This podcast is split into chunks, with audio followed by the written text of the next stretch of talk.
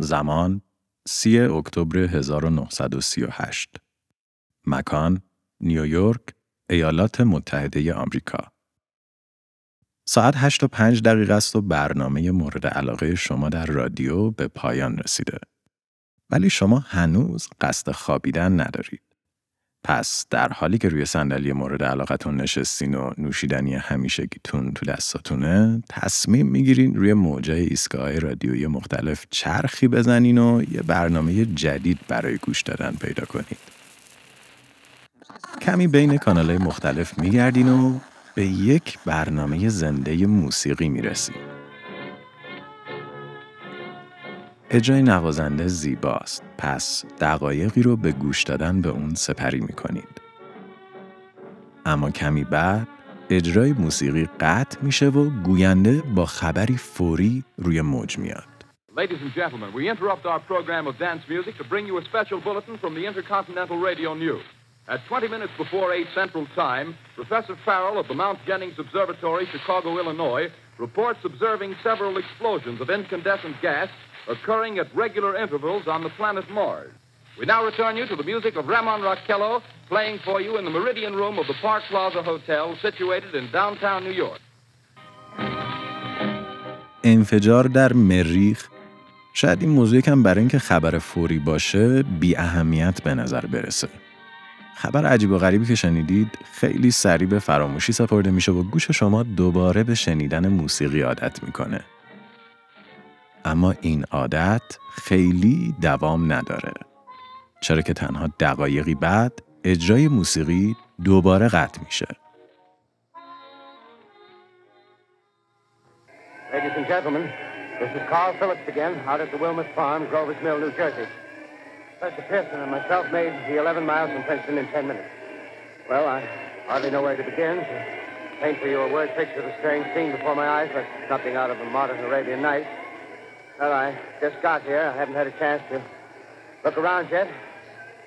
I guess that's it. Yes, I guess that's the thing directly in front of me.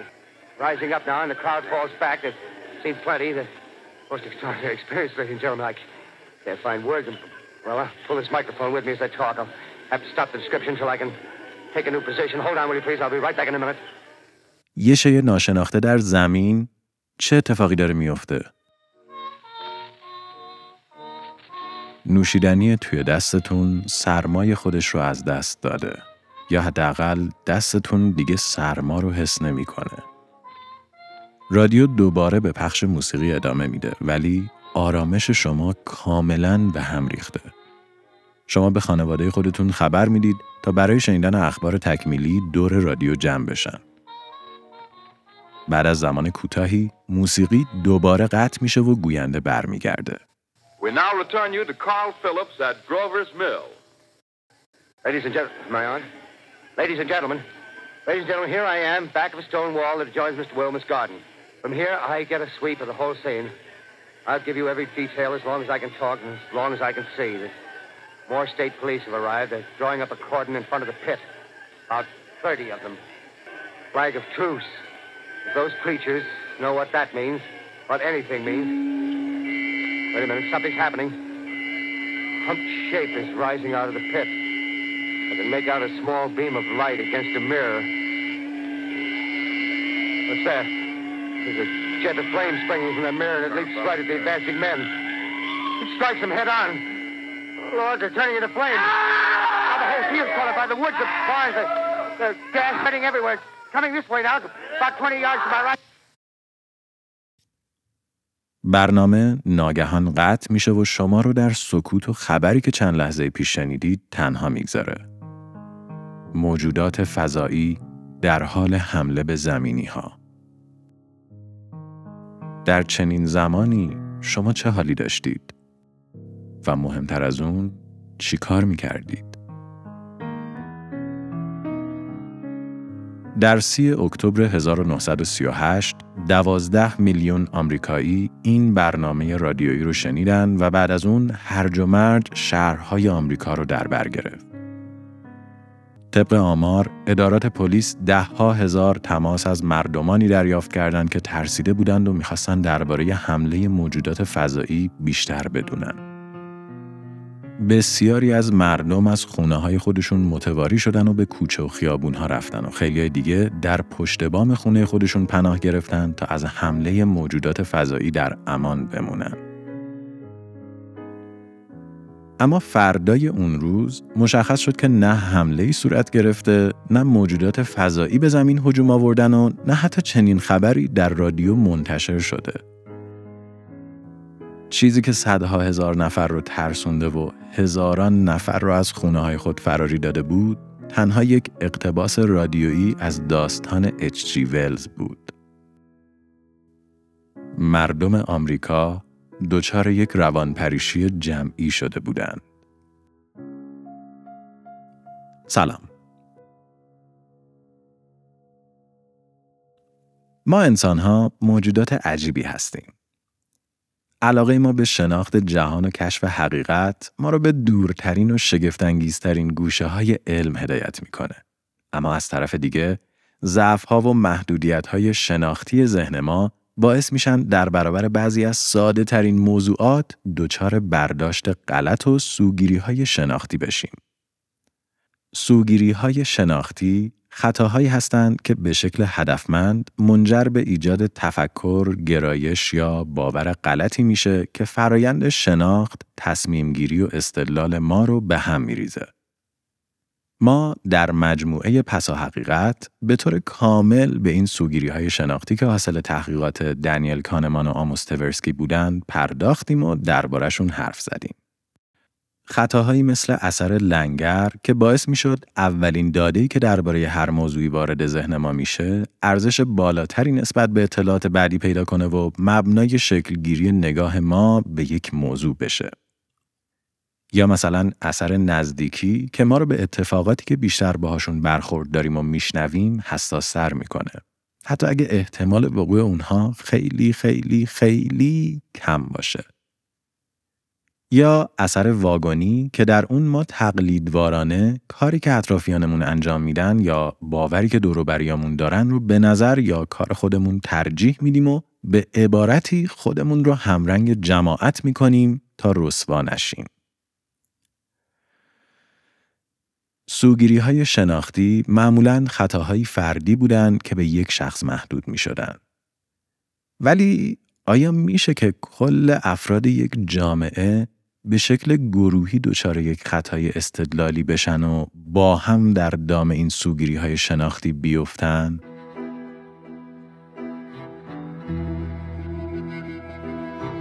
پیوریتن ها یا پاکدینان گروهی در صده های 16 و 17 میلادی بودند که از پالودن کلیسای انگلستان از هر گونه رسم کاتولیک رومی پشتیبانی و در انگلستان آمریکا زندگی می کردن. در سال 1692 گروهی از پیروان این مذهب در شهر سیلم در ایالت ماساچوست ادعا کردند که توسط تعدادی از زنان شهر سحر و جادو شده بودند و تقاضای محاکمه این زنان رو دادند. تحلیل اونها این بود که این زنان رفتارهای عجیب و غریبی مثل جیغ و داد، پرخاش و تشنج از خودشون نشون می‌دادن و اینها نشانه کافی بود تا ثابت کنه که این زنان جادوگر هستند و روح اونها توسط شیطان تصرف شده. اتهام جادوگری به سرعت در کل شهر سیلم پیچید و خیلی زود هر زنی که با همسایگان خودش مشکل داشت، مجرد بود، با پسران رابطه غیر مشروع برقرار می کرد یا حتی از وضع مالی مناسبی برخوردار نبود به جادوگری متهم شد. افراد متهم بلا فاصله دستگیر و در شرایطی غیر انسانی زندانی می شدن. اونها تحت آزار و شکنجه های وحشتناک قرار می گرفتن تا به جرم خودشون اعتراف کنند. کسانی هم که حکمشون به جرم جادوگری مورد تایید قرار می گرفت محکوم به اعدام با تناب دار می شدن. در مدت زمان دو سال بیش از دویست نفر به جرم جادوگری زندانی شدند.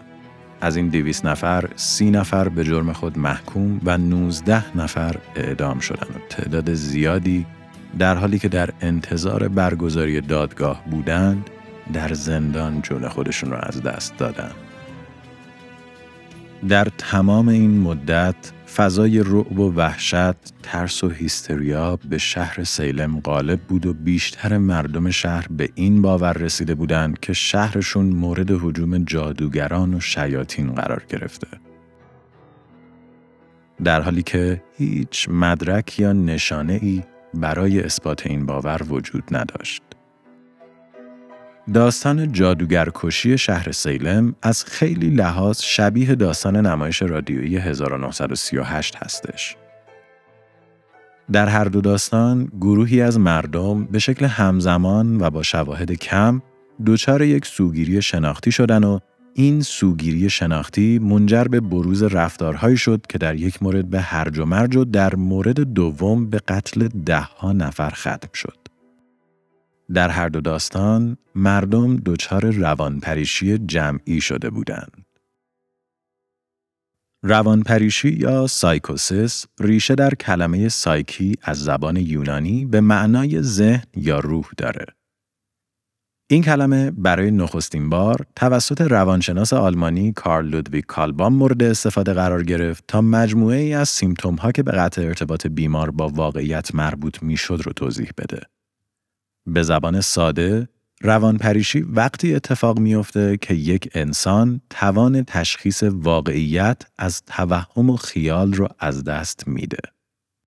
روانپریشی خیلی وقتها ریشه ژنتیکی داره و به خاطر بیماری های مثل شیزوفرنیا، اختلال دو قطبی یا حتی افسردگی شدید خودش رو بروز میده. این قطع ارتباط با واقعیت بعضی وقتها به دلایلی غیر ژنتیکی و محیطی هم می‌تونه اتفاق بیفته. روانپریشی بعضی وقتها به خاطر سانحه های رانندگی شکل می‌گیره. بعضی وقتا به خاطر آسیب و ضربه‌ای که به مغز وارد میشه و حتی وقتی که مصرف بیش از حد مواد مخدر و نوشیدنی های الکلی بافت نورون های مغزی رو کم کم از بین می‌بره. اما اما گاهی اوقات روانپریشی ذهنی ما دلایل پیچیده تری داره. دلایلی که به زیرساخت روانی و اجتماعی ما برمیگردن و هیچ علت و معلول مشخصی براشون تبیین نمیشه. اتفاقاتی مثل انزوای اجتماعی، تبعیضهای نژادی و جنسیتی، فشار اقتصادی و حتی ترسهای فردی و روانی همه می‌تونن منجر به روانپریشی فردی بشن. در مرکز همه این محرک های روانی همیشه زنجیره از احساسات و هیجانات منفی نهفته شده. واکنش هایی مثل ترس و استراب بستر اصلی تفکراتی رو فراهم می‌کنن که گسترش و رشد اونها می‌تونه مغز رو به استیصال بکشونه. این استیصال بعضی وقتا از طریق روبرو شدن با هیجانات منفی و تفکرات سمی قابل برطرف شدنه. فرایندهایی مثل رفتار درمانی شناختی به انسانها اجازه میدن در محیطی کنترل شده تفکرات منفی خودشون رو بررسی و به یک راه حل برای کنار گذاشتن یا کنار اومدن با اونها برسن. اما زمانی که مغز ما نتونه این تفکرات منفی رو کنترل کنه، از یک جایی به بعد این تفکرات به ذهن ما غلبه و ما رو از دنیای واقعی خارج می‌کنن. در این حالت ما دیگه نمی‌تونیم منطقی و بیطرفانه فکر کنیم و دچار نوعی از روان پریشی میشیم که ذهن ما رو به روی واقعیت میبنده و ما رو دچار توهم می‌کنه. یه مثال ساده می‌تونه فردی باشه که مدت هاست در شرکتی کار می‌کنه ولی تا حالا موفق نشده ترفی بگیره و پیشرفت کنه. به جای تحلیل منطقی علت این رکود، اون به این نتیجه می‌رسه که مدیرش انگار یه جوری با اون مشکل داره و سعی می‌کنه تا با دادن کارهای سخت بهش و توطعه چینی جلوی پیشرفت اون رو در زندگی بگیره. بعد از رسیدن به این تحلیل، فرد مورد نظر پارانوید میشه و به خاطر این شک و تردید کارش بیشتر از قبل دچار مشکل میشه و این مشکل باعث میشه احتمال پیشرفتش کمتر بشه و هر روز بیشتر در باطلاق توهم خودش فرو بره و روز به روز بیشتر به روان پریشی نزدیک بشه. نکته ترسناک درباره روان پریشی اینه که گاهی وقتها زمانی که گروه مشخصی از جامعه به شکل همزمان تحت تاثیر این فشارها و مشکلات قرار بگیرن این روان پریشی می‌تونه جنبه دیگهی به خود بگیره و به شکلی جمعی خودش رو نشون بده.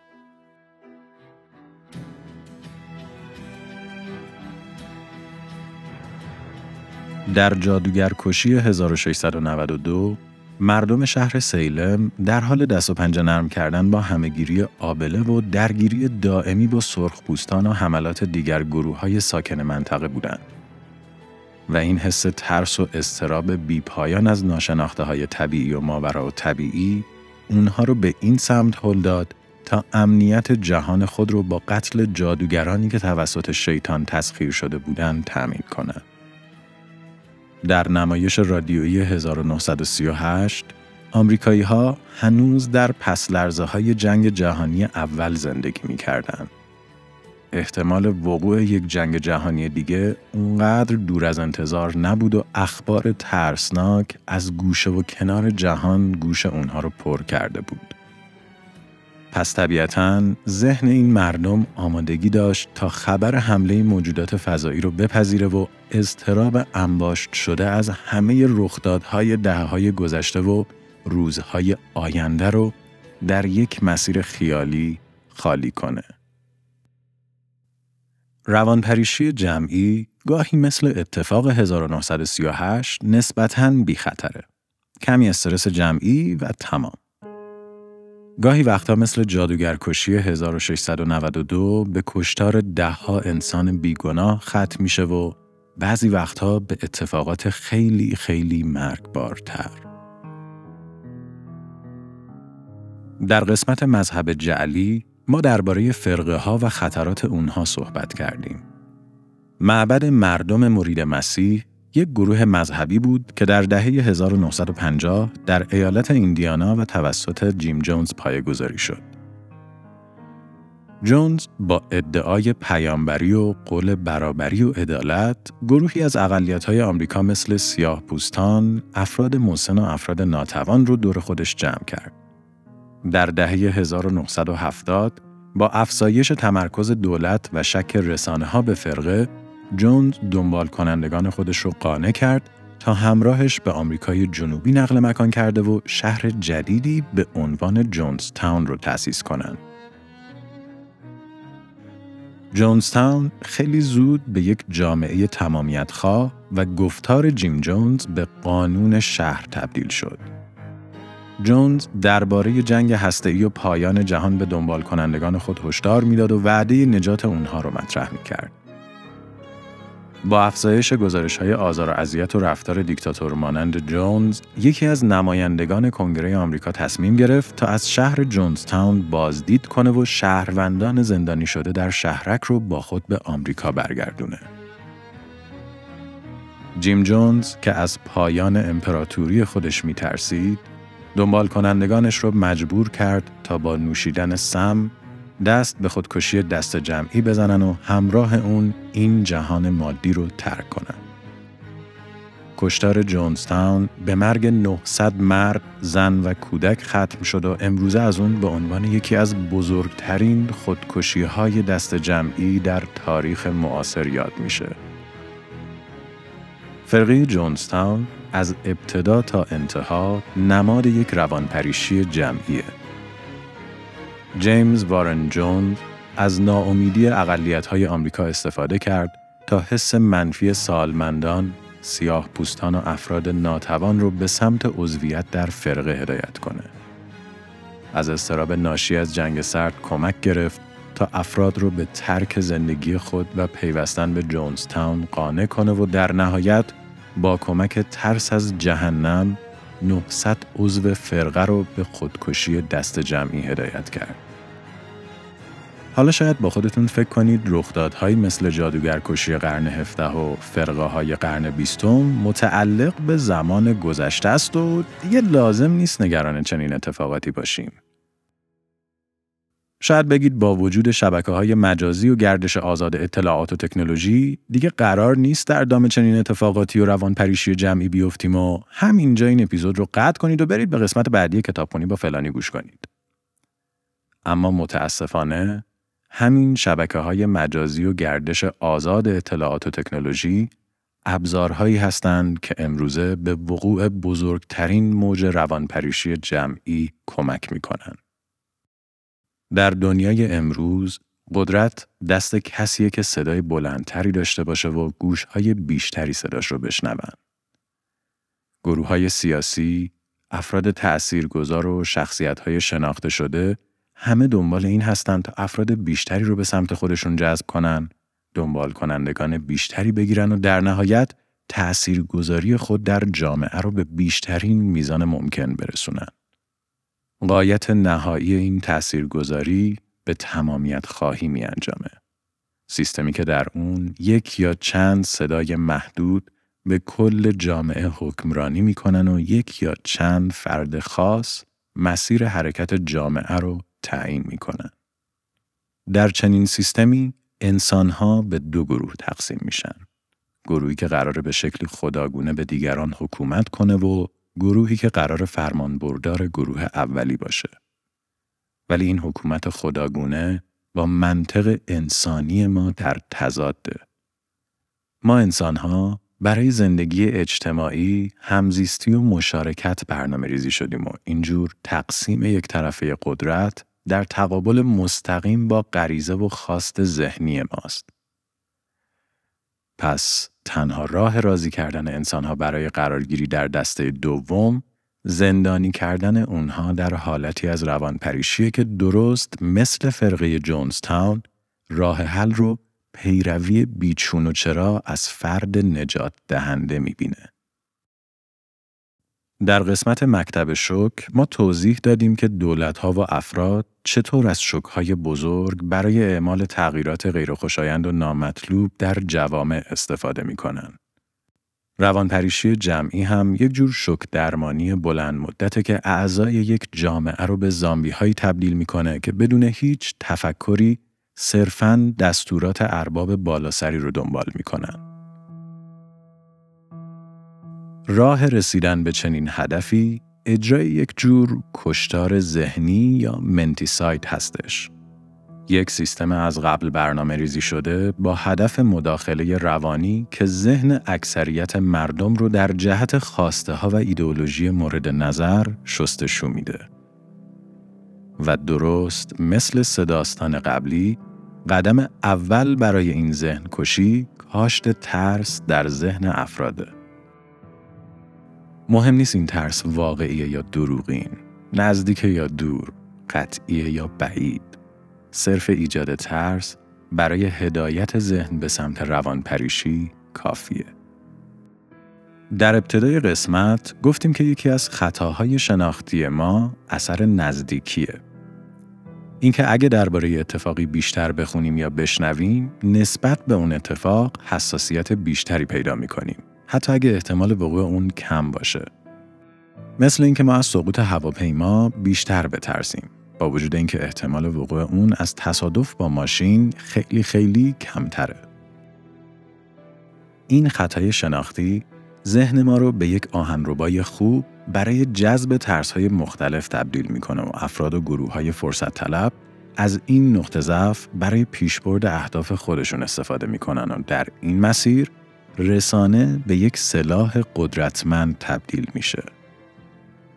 در میانه جنگ جهانی دوم، کارل هاولند، روانشناس آمریکایی، تحقیقی رو روی سربازان انجام داد.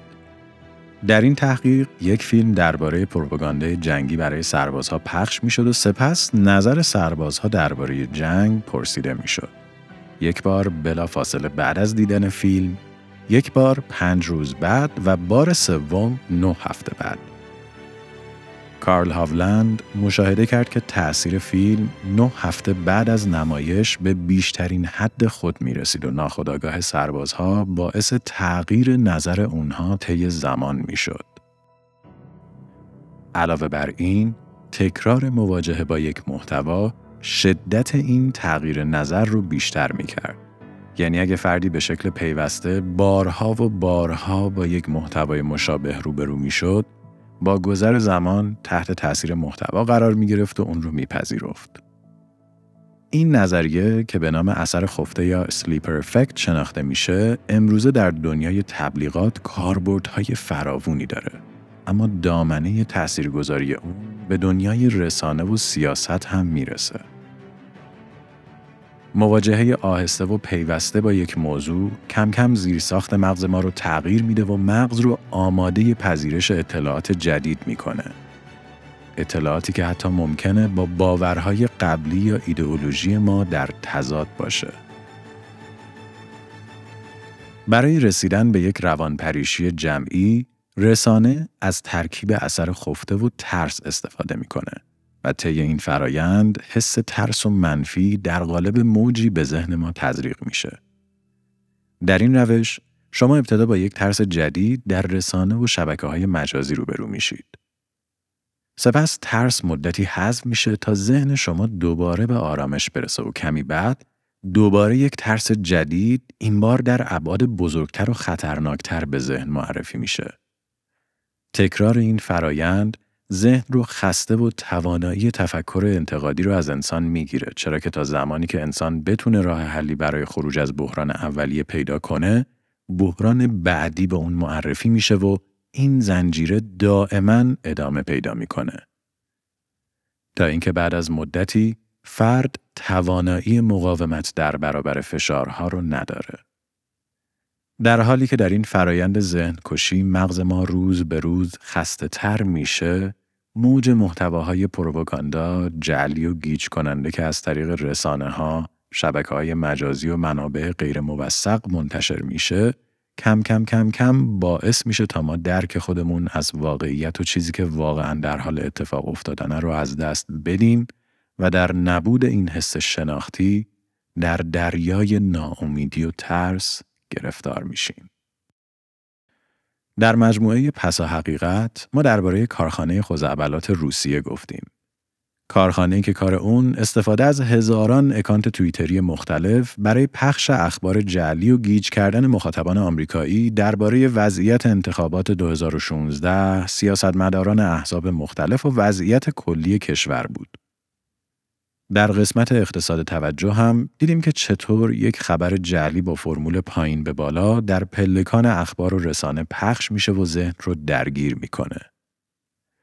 پژوهشی در سال 2012 نشون داد که چطور مواجهه با اخبار جعلی درباره تاثیرات منفی واکسن آنفولانزا باعث می‌شد تا افراد کمتری اقدام به دریافت واکسن کنند. و نکته ترسناک اینجا بود که حتی وقتی منبع اصلی خبر خود رو اصلاح به جعلی بودن اخبار اقرار می کرد، تأثیر خبر جعلی در ذهن مخاطب باقی می موند.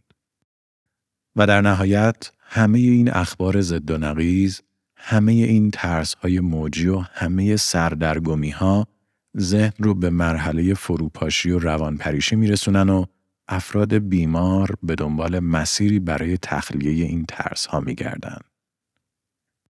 هرچند که حس ترس بیوقفه و سردرگمی به تنهایی برای شستشوی مغزی یک جامعه کافی نیست. در قسمت های قبلی استرینگ ما بارها درباره آزمایش سگ پاولوف صحبت کردیم در دهه 1890 فیزیولوژیست روسی ایوان پاولوف در حال تحقیق در مورد بزاق سگها بود که در واکنش به تغذیه اونها ترشح می‌شد. اون یک لوله آزمایشی کوچک رو در گونه هر سگ قرار داد تا بزاق رو اندازه گیری کنه. پاولوف پیش بینی کرد که سگها در واکنش به غذایی که جلوی اونها قرار داده میشه بزاق ترشح می‌کنند. اما اون متوجه شد که سگها هر بار که صدای پای دستیارش رو میشنون که غذا رو براشون میاره هم بزاق ترشح می‌کنن و بعد از مدتی تنها شنیدن صدای زنگ برای ترشح بزاق کافی بود. به عبارت دیگه سگها نسبت به صدای زنگ شرطی شده بودند و این صدا رو برابر با غذا در نظر می گرفتن. پاولوف آزمایش خود را در موارد دیگه هم تکرار کرد و متوجه شد که حیوانات مختلف به راحتی نسبت به محرک های متفاوت شرطی شده و ذهن اونها به راحتی برنامه ریزی میشه. علاوه بر این، پاولوف بعد از مدتی متوجه شد که بهترین حالت برای وقوع شرطی سازی زمانیه که حیوان از محرک های دیگه دور شده باشه و در یک محیط ایزوله قرار بگیره. به این معنا که انزوای موجود کمک می‌کرد تا ذهن اون سریعتر و بهتر تحت تاثیر قرار بگیره و برنامه ریزی بشه. این موضوع برای انسان ها هم صدق می‌کنه. ما انسان ها برای زندگی اجتماعی برنامه ریزی شدیم و این زندگی اجتماعی به ما اجازه میده تا با باورهای مختلف، ایدئولوژی های متفاوت و انسان هایی که با خودمون فرق می‌کنن روبرو بشیم و در همزیستی با اونها به یک تعادل ذهنی برسیم. تا قبل از فراگیری شبکه های اجتماعی ما هیچ انتخابی روی دوروبریامون نداشتیم. نمی‌تونستیم همسایه همون رو مجبور کنیم تا اعتقادات ما رو داشته باشن. نمی‌تونستیم همکارامون رو وادار کنیم تا هر چیزی که ما باور داریم رو قبول کنن و اطرافیانمون رو به زور به سمت ایدئال ذهنی خودمون سوق بدیم. ولی امروزه و با وجود شبکه های مجازی نه تنها می‌تونیم همچین کاری رو بکنیم بلکه شبکه های مجازی هم به شکل خودکار این کار رو برامون انجام میدن. پایه و اساس شبکه های مجازی تعامل کاربر با اونهاست. هرچقدر ما زمان بیشتری رو در جایی مثل تیک تاک، اینستاگرام و یوتیوب سپری کنیم، این شرکت ها درآمد بیشتری رو از ما کسب می‌کنن و به نفعشون میشه. پس طبیعیه که این شبکه ها هر کاری از دستشون برمیاد رو انجام بدن تا ما رو در اپلیکیشن خودشون نگه دارن و جلوی رفتن ما رو بگیرن. یکی از روش های دستیابی به این هدف اینه که این شبکه ها محتوایی رو به ما نشون بدن که ما می‌خوایم ببینیم. پس الگوریتم های اونها جوری برنامه ریزی شده تا بگرده و مطالبی رو جلوی چشم ما بیاره که بیشترین سازگاری رو با باورها و ایدولوژی های ما داره و چیزهایی که ممکنه ازش خوشمون نیاد رو از جلوی چشممون مخفی کنه. همین اتفاق باعث میشه که بعد از مدتی ما در یک اتاق پژواک یا اکو چیمبر گیر کنیم. به این معنا که چون فقط چیزهایی رو می‌بینیم که با باور ذهنی خودمون خانایی داره فکر کنیم که این باور تنها چیزیه که در اطرافمون هست و هر ایدئولوژی یا اعتقاد دیگه ای رو زیر سوال ببریم. در حالت عادی و به خودی خود اتاق پژواک اونقدر خطرناک نیست. همه ما گروه های دوستی داریم که تفکرات مشابه ما دارن و علایقشون به ما نزدیکه. اما وقتی این اتاق پژواک به کل جهان بیرون سرایت می‌کنه و به موضوعاتی مثل سیاست، مذهب و باورهای ایدئولوژیک می‌رسه، اوضاع خطرناک میشه. و این چیزی که نظامهای خودکامه و افراد فرصت طلب از اون سوء استفاده می‌کنن. درست مثل سگ پاولوف انسان ها هم وقتی در انزوای ذهنی قرار می گیرن راحت تر تحت تاثیر ترس، پروپاگاندا و شستشوی مغزی قرار می گیرن و الگوریتم های شبکه های مجازی به شکل خودکار ابزاری رو به وجود آوردن که این افراد بتونن دنبال کنندگان خودشون رو در یک انزوای اجتماعی قرار بدن. ترکیب موجهای ترس و استراب، اخبار جعلی و پروپاگاندا و انزوای ایدئولوژیک همه با همه یک جامعه رو به مرز روانپریشی جمعی حل میده و وقتی جامعه وارد چنین حالتی شد نظام های دیکتاتوری افراد خودکامه و ایدئولوژی های تمامیت خواه می‌تونن از استیصال جامعه استفاده کرده و خود رو به عنوان ناجی جامعه معرفی کنن. در دنیایی پر از شک و تردید، پر از ترس و پر از دوگانگی، این افراد یک راه فرار به مردم ارائه میدن و مردم روانپریش بدون چون و چرا گزینه پیش روی خودشون رو میپذیرن. اما تنها راه رسیدن به این رهایی واگذاری تمام اختیارات به فرد ناجیه.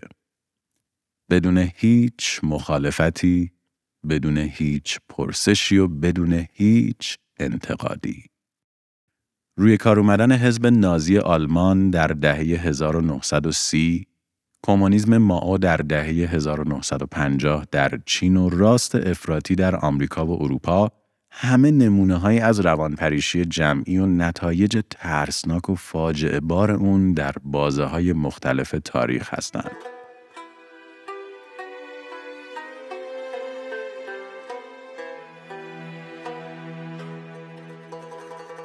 در سال 1949 و در شهر کیتو در اکوادور آقای لئوناردو پایز تصمیم گرفت تا نمایش رادیویی اورسون ولز رو در شهر خودش اجرا کنه و ببینه مردم اکوادور چطور به اون واکنش نشون میدن.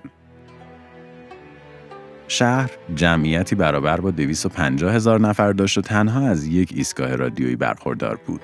پس پایز تصمیم گرفت تا این نمایش رادیویی رو در این شبکه اجرا کنه.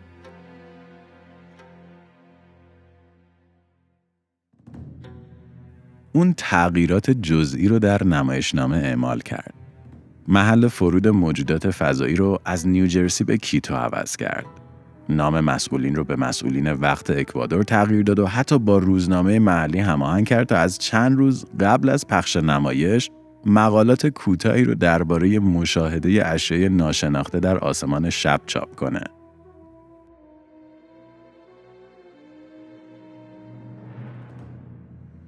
در 12 فوریه 1949 و درست مثل نمایش ولز، پایز کار خودش رو با یک اجرای موسیقی شروع کرد. یک گروه پرطرفدار اکوادوری که برنامه اونها در رادیو از صبح داشت تبلیغ می شد. اجرای موسیقی با روال عادی شروع شد و چند دقیقه بعد برنامه به خاطر نقص فنی قطع شد. مجری به شنوندگان اطمینان داد که مشکلی نیست و برنامه به زودی برمیگرده. اما کمی بعد اون اعلام کرد که یک شیء ناشناخته در نزدیکی شهر فرود اومده و برای تهیه گزارش به محل فرود رفت. جایی که موجودات فضایی خیالی در انتظارش بودند. بعد از مدتی خبرنگار که حالا ترسیده بود روی آنتن برگشت و بعد از گزارشی ای موجودات فضایی خیالی به اون حمله کردن و بعد از یک درگیری ساختگی پخش برنامه صوتی قطع شد. بعد از پخش برنامه هرج و مرج کل شهر رو فرا گرفت. مردم ترسیده از خونه های خودشون بیرون اومدن و به خیابونا هجوم آوردن. عده‌ای سوار ماشینای خود شدن تا از شهر فرار کنن. عده دیگه به مدارس رفتن تا در اونجا پناه بگیرن و عده دیگه به کلیسا رفتن تا قبل از مرگ به گناهان خودشون اعتراف کنن. هرج و مرج کیتو اونقدر زیاد بود که کمی بعد نیروهای پلیس و حتی ارتش وارد شهر شدن تا در برابر خطر احتمالی از مردم مراقبت کنن و مسئولین رادیو که شاهد این شلوغی ها بودن با عجله اعلام کردن که برنامه‌ای که مردم به اون گوش می‌دادن تنها یک نمایش رادیویی بوده. هرچند که اعلام این موضوع چندان به آرام شدن اوضاع کمکی نکرد.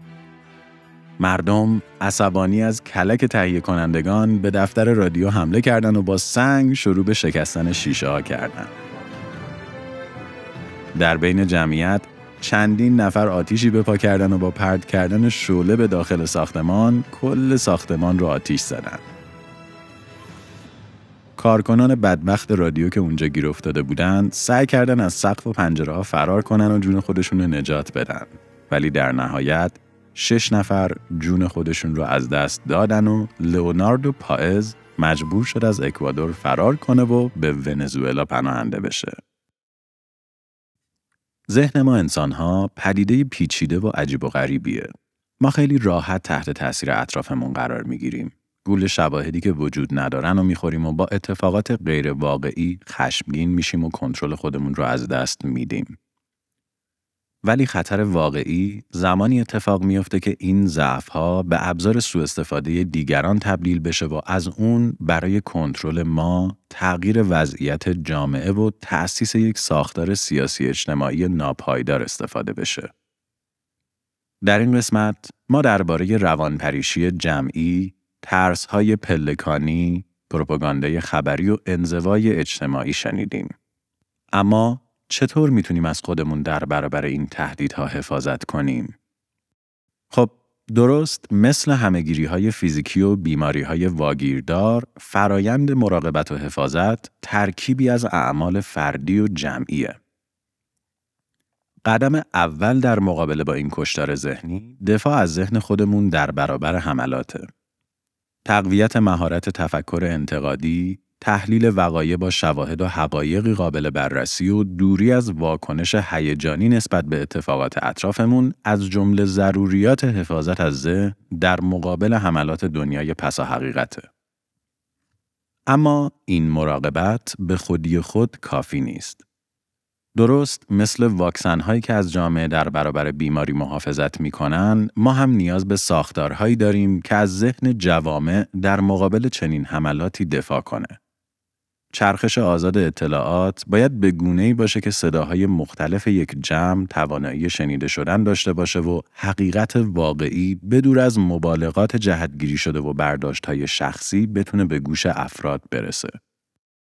وجود سازمانها، گروهها، انجمنها و رسانه های موازی و مستقل که با چنین هدفی بنا شده باشن می‌تونه زیرساخت چرخش آزاد اطلاعات رو فراهم و تسهیل کنه. این انجمنها لازم نیست از ساختار پیچیده‌ای برخوردار باشند بلکه هر کس با توجه به توانایی خود و با دانش تخصصی که از اون برخورداره می‌تونه اقدام به تأسیس اونها کنه و در قالب تولید محتوا، جلسات گفتگو و دیگر روش های اطلاع رسانی در حیطه کاری خودش اقدام به آگاه سازی کنه.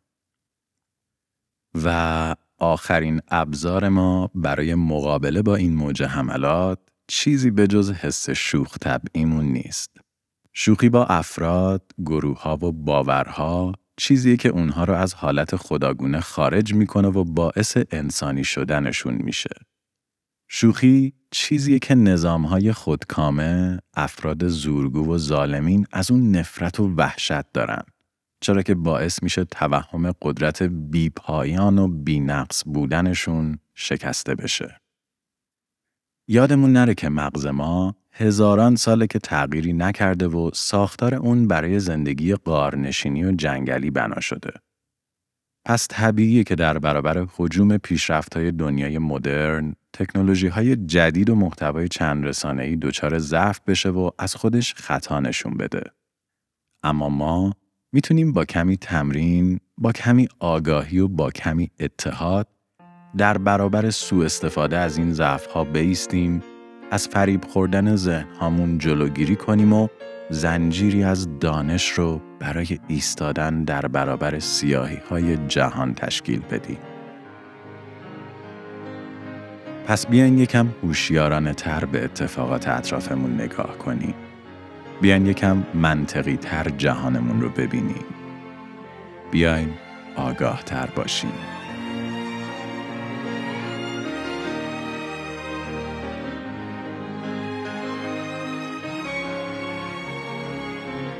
StringCast توسط من رضا حریریان و شاهین جوادی نژاد تهیه و ساخته شده. برای کسب اطلاعات بیشتر درباره این پادکست و همچنین گوش دادن به بیش از 100 داستان علمی از فضا، زمین و انسان می‌تونید به وبسایت ما مراجعه یا ما رو در تلگرام، iTunes یا Castbox دنبال کنید. طی هفت سال گذشته ما داستانهای زیادی رو درباره مهندسی اجتماعی گفتیم.